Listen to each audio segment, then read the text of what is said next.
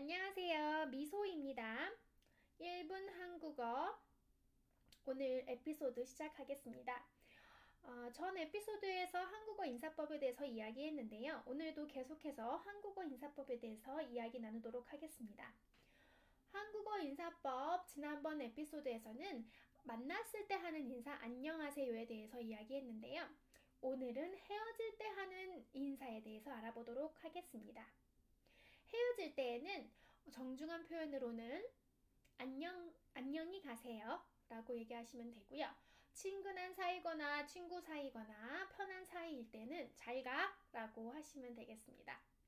그리고 음, 또 볼게요. 다음에 또 봐요. 이렇게 영어에서 see you again 이라는 그 표현이죠. 거기에 해당되는 표현이 있고요. 그리고 당연히 한국어 인사를 할 때에는 한국 문화에서는 어, 바우를 합니다. 우리 고개를 숙여서 인사를 합니다. 특히 나보다 윗사람인 경우에 나이가 많거나 뭐 직장 상사거나 선생님 이런 경우에는 어른에게는 고개를 꼭 숙여서 인사하고요. 친구 사이이거나 뭐 친한 사이에서는 그냥 손을 흔들어서 어, 안녕하고 헤어질 때도 표현하셔도 됩니다. 이렇게 하시면 되고 어, 우리 한국어에서는 음, good morning, good afternoon, good night 이 바, 어, 아침 인사, 점심 인사, 저녁 인사를 나누어서 꼭 하지 않는데요.